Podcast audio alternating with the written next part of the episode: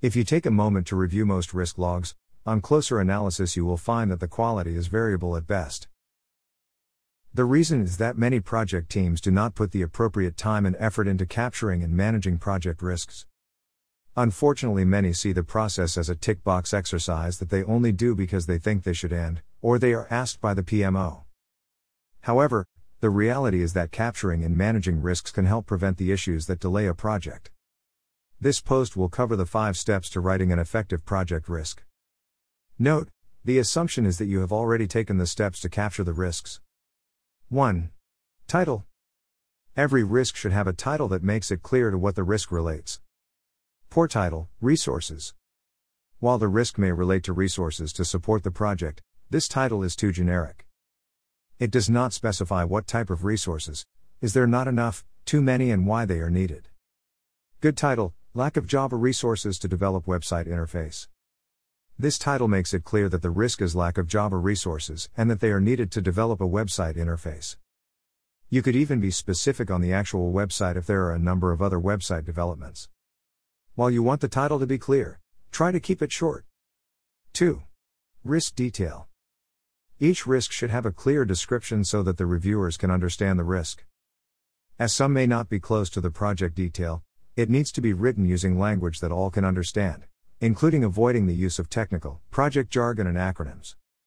Bad risk detail there may not be sufficient resources to complete the project.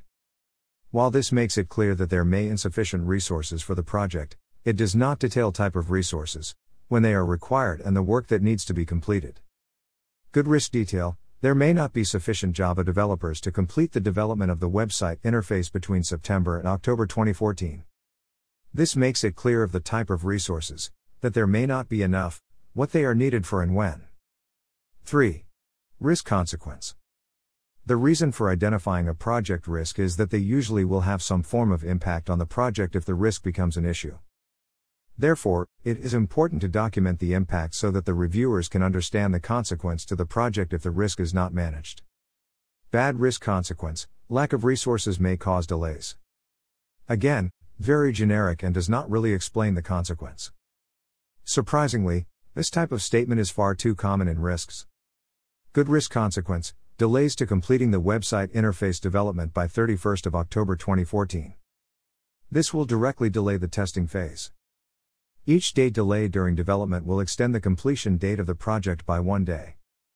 This statement makes it clear that the consequence of not having the required resources will delay the development of the website interface and will ultimately delay the end of the project. 4. Target resolution date. This is the date by when the risk needs to be addressed, mitigating action taken, or accepted. The project is happy to accept the impact if the risk becomes an issue. Bad resolution date, no date specified, TBC, to be confirmed, TBA, to be advised, General dates, i.e., end of year, end of project.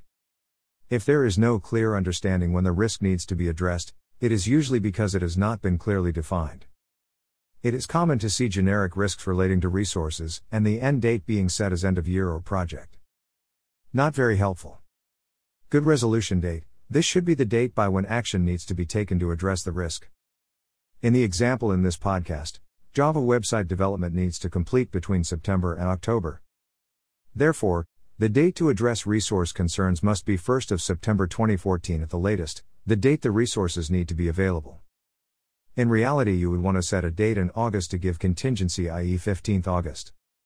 Important, try to set real dates as opposed to ones where it does not matter. If a date is set and missed and there is no consequence, it will mean that other deadlines will not be taken seriously. 5. Mitigating action. Defining the risk is only part of what needs to be captured. The project team should also provide proposed mitigation, the action to be taken to address the risk. Bad mitigation action monitor resources to identify delays. Another generic statement that states that resources will be monitored. This will probably result in lack of resources only being known when it is too late. Good mitigation action Identify named resources to complete Java website interface and gain agreement that they will be available to support development between September and October. As contingency, engage third party provider of Java developers to see if they can provide resources at short notice should they be required. This mitigating action gains commitment of the required resources and also tries to put in place a backup plan. Summary It is important to clearly capture the key components to a risk. 1. Title A good description of the risk. 2. Risk detail, specific explanation of the risk. 3. Risk consequence, what will happen if the risk is not addressed? 4. Target resolution date, the date by when the risk must be addressed or accepted. 5. Mitigating action What steps will be taken to address the risk? Following these five steps will help ensure that you capture and define good risks for your project. If you are a PMO, you can use them as the principles for the processes you define and mentor the project teams.